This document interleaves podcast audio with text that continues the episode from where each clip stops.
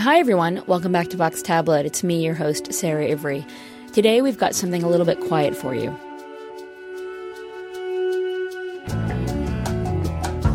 In the past week, death was very much in the public consciousness. There was the killing of Osama bin Laden, which prompted spontaneous celebrations in some quarters.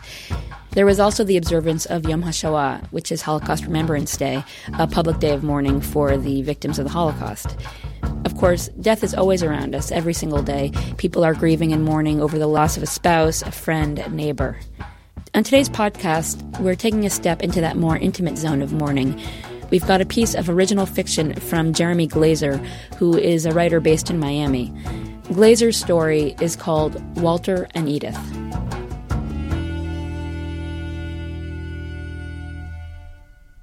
Walter and Edith knew the very best spot. The place where the cruise ships passed so close you felt like you were on board.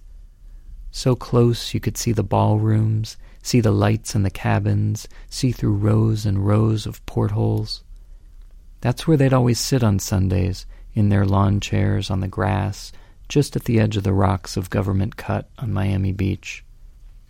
We live in paradise, Walter, Edith would say as they put down their chairs. They made sure to arrive at least half an hour before the first ship went out. They'd learned the patterns over the years. Cruises left in the late afternoon so passengers could see the sun set over downtown Miami over the skyline that had become a skyline as Walter and Edith watched. It used to be only two or three towers, lightly poking up at the clouds. Now there were so many buildings, the sun went down in slits between them. Walter and Edith weren't the only regulars at the spot. There was a shifting crowd over the years. The steadiest was another older couple, Luis and Sylvia. They didn't speak much English, but they always nodded warmly to Walter and Edith. Luis and Sylvia brought their own chairs as well, a thermos of cafe con leche, and extra cups for Walter and Edith, just like Walter and Edith brought extra mandelbrot or hamantaschen, depending on the season, for Luis and Sylvia. Sometimes Luis would bring a radio and play music softly, but he'd always turn it off once the ships started to approach. A crowd would gather at that point, tourists with lobster red skin, people coming out of Smith and Wollensky after a late lunch, joggers locked into silence by their earbuds, and bikers, sometimes alone, sometimes in packs. Everyone would get quiet as the ship's horn bellowed three times. It was more a feeling than a sound, vibrating through them, through the chairs, the bikes, and the ground beneath. Here it comes, Edith would announce to Walter. Looks like the Valor. Edith loved the names Valor, Liberty, Triumph, Destiny. They were all so hopeful, so strong. Walter would never watch the ships approach. He'd simply look straight ahead to the other side of the channel with the wealth of Fisher Island in the background. First, he'd see the knife of the ship's bow as it cut through the water directly in front of him, then the whole gigantic thing almost on top of him. He liked the jolt, watching the calm water, and then, bang, the silent behemoth, a moving building filling his field of vision. It felt like an orchestra at full volume smashing the silence of a concert hall. And it was no different on this summer Sunday afternoon. The rain had just finished, one of those fake Miami rains where the sky spits for a few minutes, out of obligation almost. The sun was back out, steaming the sheen of water off the ground. It was no different than any other Sunday as Walter walked up with his lawn chair. Except everything was different.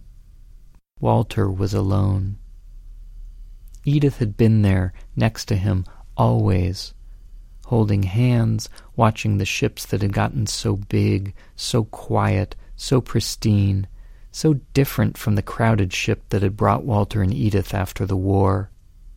After losing so many and finding so few, they had found each other in those camps where people gathered and partnered off, two by two, to make or remake a life, a people.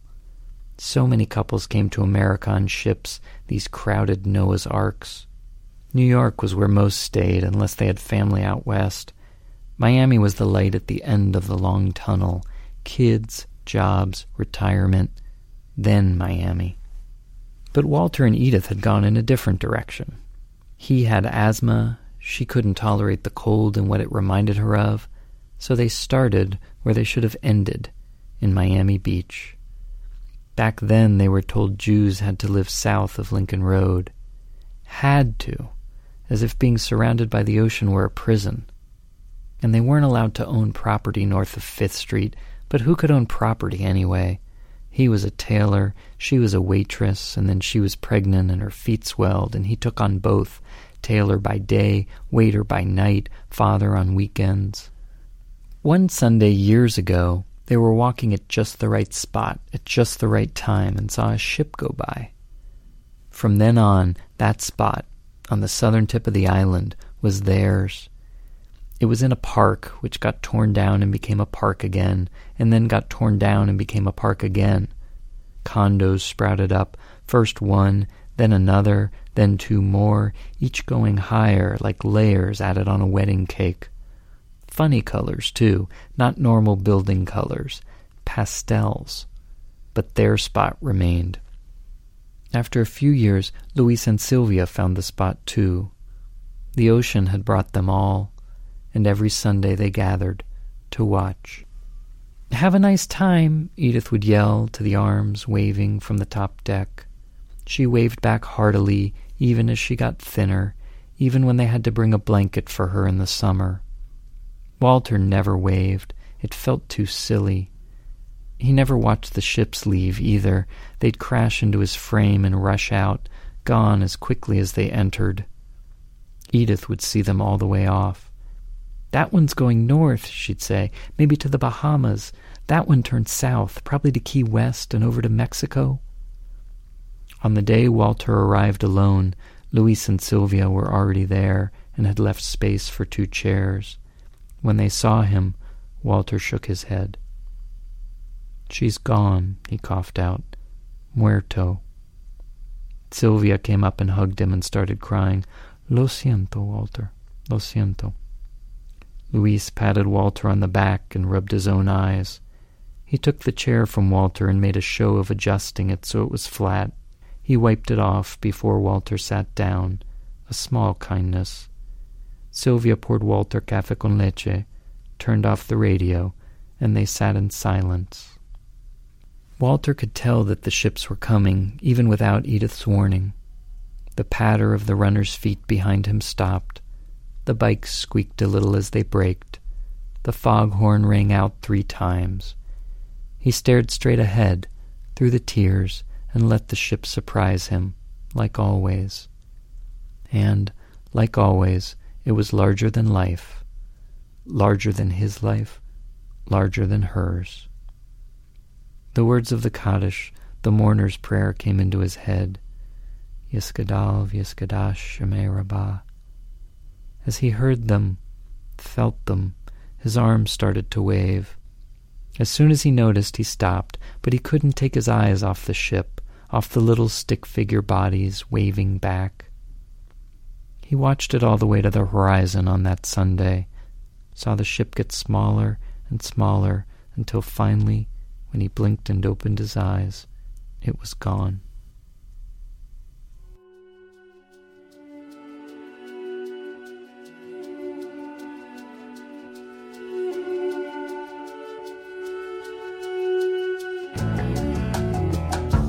That was Walter and Edith, a story by Jeremy Glazer, a writer in Miami Beach. The piece was produced by Alicia Zuckerman, and it originally aired on the public radio series Under the Sun on station WLRN. You can find links to Under the Sun on our website, tabletmag.com. Vox Tablet is produced by Julie Subrin. I'm your host, Sarah Ivry. Thank you so much for listening.